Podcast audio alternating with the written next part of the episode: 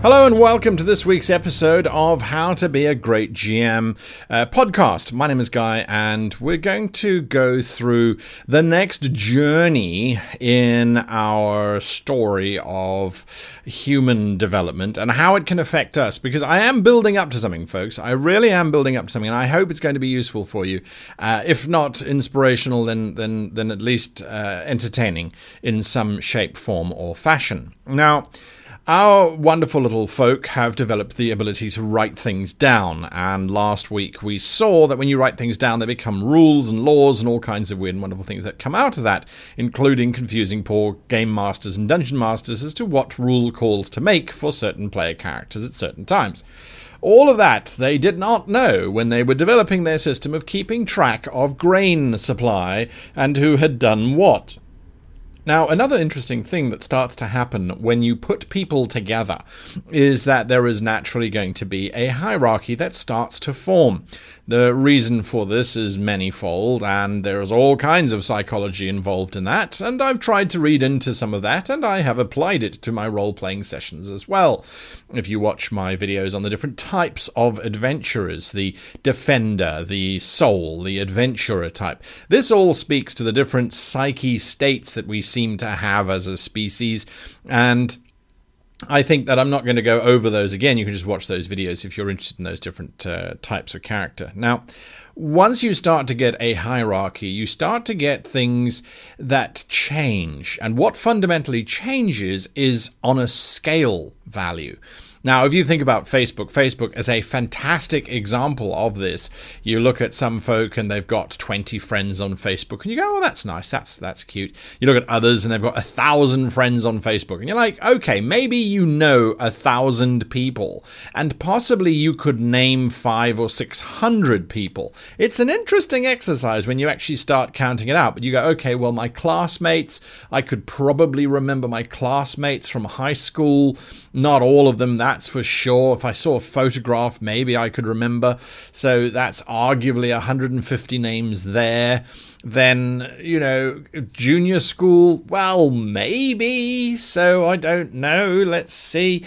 Anyway, you start pushing the limits and you realize that as a human, you know of uh, several hundred people, maybe a thousand people or so if you have a good memory, but you actually only care about a handful of them. When you see on Facebook posts so and so from the class of 92 or whatever has had a baby, you go, Yay, I don't really care, really. Honestly, let's be honest. Does anyone care? I don't. They probably care, and their close friends care.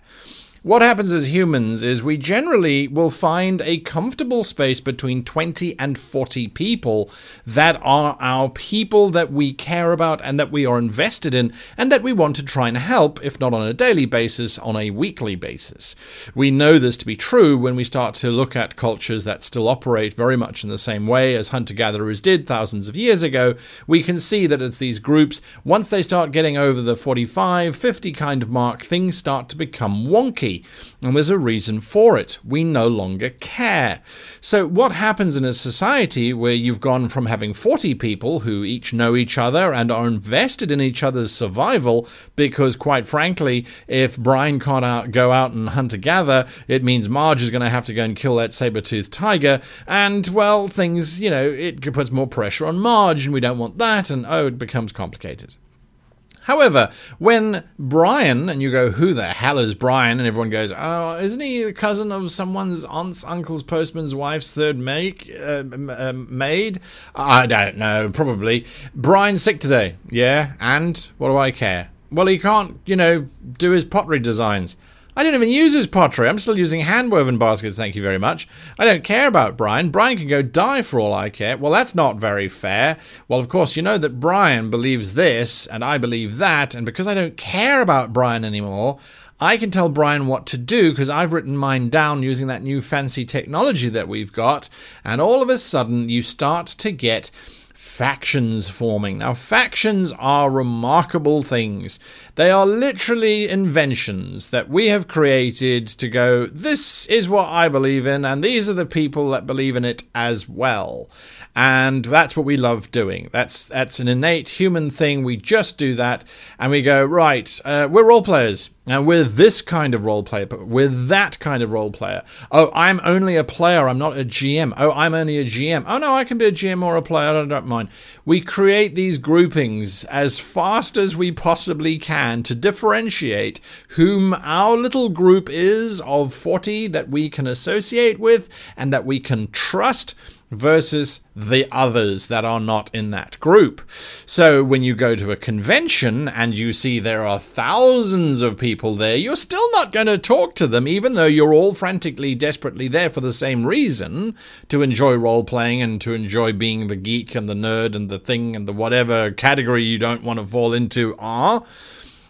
But there is a certain sense of calm and ease knowing that all of the people here have similar ideas. Now, I guarantee you, if you did a random pull of 40 people from that room, you'd get simulationists, you'd get role players, you'd get actors, you'd get narrators, you'd get storytellers, you'd get soloists, you'd get all of the wonderful mixtures that cause such grief at our tables in that group but you could find clusters of simulationists who would have a great time playing together versus, say, a whole bunch of soloists who really enjoy sitting around the table trying to be the only hero in that particular story. So, the point I'm trying to make is that as our evolution as a culture started to shape, we started to get some fundamental society building blocks which are still true to this day 15, 20, 30, 40, 60,000 years after they were first emerging in our little brains. Nothing has changed, folks, and this goes back to our storytelling as well.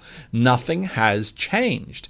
Now, some of the biggest fundamental differences which remain to this day have to do with time.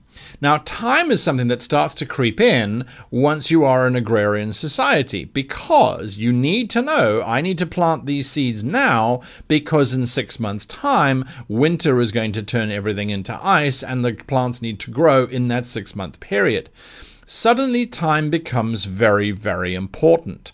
When you are living as a hunter gatherer and you are living in a tropical paradise, such as, say, Central Africa or the Amazon rainforest, there is no major shift between winter and summer. The grass goes from being bright green to dusty brown. But everything else remains relatively the same. The animals stay there. There are might there might be some migrations happening, but on the whole, the environment remains the same. So time is not important. When you then have to worry about time, time becomes very important. But then also how you interpret time becomes very important. We are a linear species, as Star Trek is so fond to point out. We are absolutely obsessed with the past, the present, and the future. If you care about time, there are many cultures that come from the southern hemisphere or the equator areas that don't have a concept of past, present, and future, or they only get that concept by describing the events around the concept using words to, to, to do that. You go into Europe where time is very important and everything is about time, punctuality, customs, all those kinds of things suddenly become very, very important. However, when you shift over to the east and the view of time in the East is different in general and in broad strokes from the view of time in Europe, for example. You suddenly go, well, how is it different? Well, in the East, they view time as a cycle. It goes around and around and around. Uh, the entire idea of reincarnation, of going on journeys, att- attaining higher levels of consciousness. It's a cyclical nature, as nature is cyclical cyclical in terms of winter. We'll have spring, we'll have summer, we'll have autumn, we'll have winter. It is a cycle. As far as Europe is concerned, it is not a cycle. It is very, very specifically a dead end that you will reach when you die, and then maybe you'll have something happening after that, but you certainly don't get to come back. Again, I'm talking in giant broad strokes here. How does that affect anything? Well, here's what I find absolutely fascinating. When you look at how stories are told in the East, for example, and by East I'm saying everything basically from mm, sort of Moscow towards Japan, and uh, you look at how their narratives work, they're cyclical. So the story can start almost anywhere in, in the entire narrative, and it doesn't have to end at what we would be hoping for as Westerners as a predefined ending, because the idea of time being cyclical, the idea of the hero's journey is also cyclical. Yes, the hero overcome a great obstacle today, but tomorrow he might face another one, and the day after he might face another one. And when he gets to the end of his journey, he's not at the end of his journey, he's only at this point in his journey. We, on the other hand, in the Western Hemisphere, and I'm saying Moscow all the way to, let's say, Ireland, are absolutely obsessed with this idea of a beginning, a middle, and an end because we need things nicely wrapped up and done because there's a high probability that it will be done at the end of the story in terms of we'll all die of some horrid plague or disease or freeze to death or starve to death or be killed or taken into slave. Just, you know, generally speaking. That is the different approach. So when you then start to look at that, you go, okay, well, that's fascinating. And that came from one group saying, we think time is cyclical, and another group going, no, it's linear. You can't go back in time. You can't go and change yesterday. And you don't know what's going to happen tomorrow, but you do know what's happening now, or just a little bit now, now, but not just now. You can't change that anymore. That's gone now. So it's only now, now, and coming up now is what you can sort of guess at, but you still don't know. Uh, uh, except just right now, you know what's happening. Anyway, the entire point of that is that another thing gets affected quite heavily as well, and that's our music. Because, again, our approach to music in the uh, Western ideologies, anyway, is linear. Our approach to time is linear, I should say. Our approach to music becomes linear as well. We have the um, opening movement, we have the second movement, and the third movement, and then the fourth final movement, where everything comes together and concludes. Whereas if you go to the east, you start to discover that music just starts and then finishes when it feels like finishing. There is no gigantic climax. Just a different approach. Now, why? Why does knowing all of this help us in any way, shape, or form when it comes to role playing. I know for a lot of people it's like, yes, this is yawn material, no one cares. Uh, we listen to music how we listen to music, and the Eastern music is being influenced by Western music, and Western music is certainly being influenced by Eastern music, so we're kind of losing all of those old differentiators anyway. What do we care? Well, in my opinion, this is the point where most fantasy games start to change from reality. And so, understanding how we got to this point can be really useful in determining the shape and the nature of the cultures and the creatures and the species that we put into our own games. So, if you are creating an orc group, you need to sit back and say, okay, well, let's see, the orcs are very heavy set, they're very robust individuals, they would be working originally as tribes. Why would they gather as a gigantic organization? If you want to have a large orc army, where does that army come from? Why were they motivated to join up on such big forces? Why did they need to get to being such big numbers? Now, not drawing a parallel between orcs and the Zulu warriors of southern Africa, but drawing in terms of how where do big armies come from, things change quite radically. In the uh, Zulu culture, for example, traditionally, each little village of about 30 or 40 people, maybe 50 at a push, would survive on its own as a little chiefdom and life was okay. It was only when a certain individual by the name of Shaka Zulu came into power that he changed everything and decided that he wanted all of the villages in the area to bow down and pay homage to him as the greatest king who ever lived or be destroyed. And in order to do that, he needed to create an army, and that army needed to be able to get around and do what it needed to do, which was basically go and slaughter anyone who said, No, we won't bow down to you. The challenge with Shaka Zulu's forces, of course, is that they could only travel a certain distance before quite literally having to stop and go back home because of a logistics problem. Now, to put it into context, when the British Empire in 1875 decided to invade the Zululand territory, which was a fertile, wildlife filled place where you could arguably go in and hunt for food and so on, the British went in with a small, meagre force of only 25,000 troops. It wasn't huge by any stretch of the imagination, and they took six and a half thousand head of cattle with them, plus several thousand staff members to provide food for this campaign that was surging into the uh, northern parts of southern Africa. The Zulu army did not have this logistical capacity, and unlike the British army, they also didn't have the wheel. They hadn't ever needed to develop the wheel because there were no settlements to trade grain with, because you didn't need to, because you were self sustaining as a hunter gatherer with some minor agrarian businesses on the side. As a result, the British could get all the way into the Zulu territories and dominate the Zulus for a whole bunch of other reasons as well, as opposed to the Zulu army, who could only extend out to about two or three days' travel from the capital before they ran out of supplies.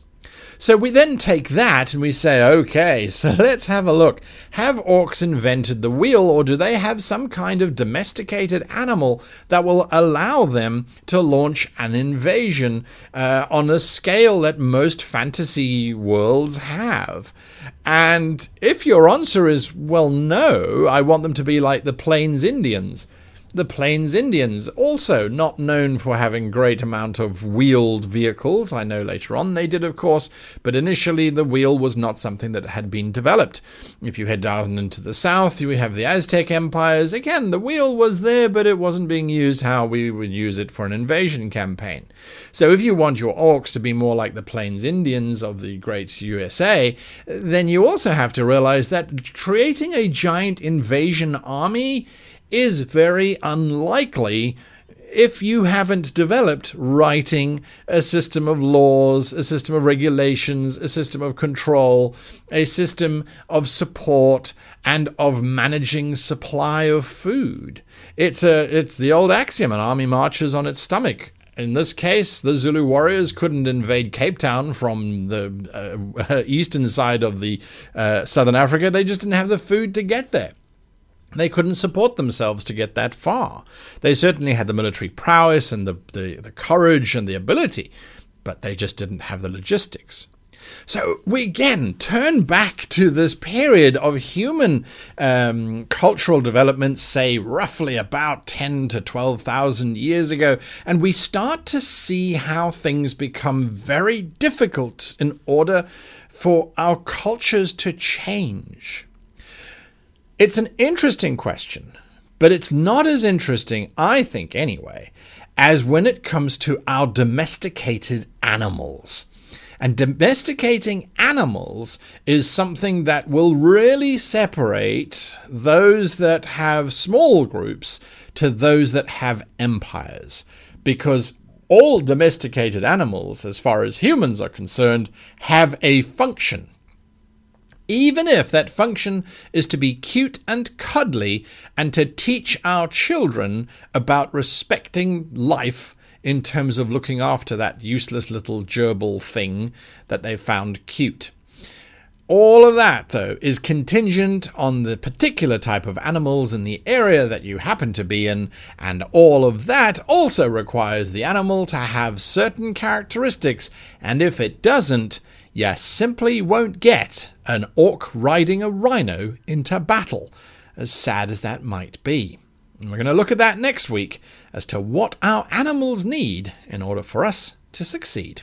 Until then, happy gaming.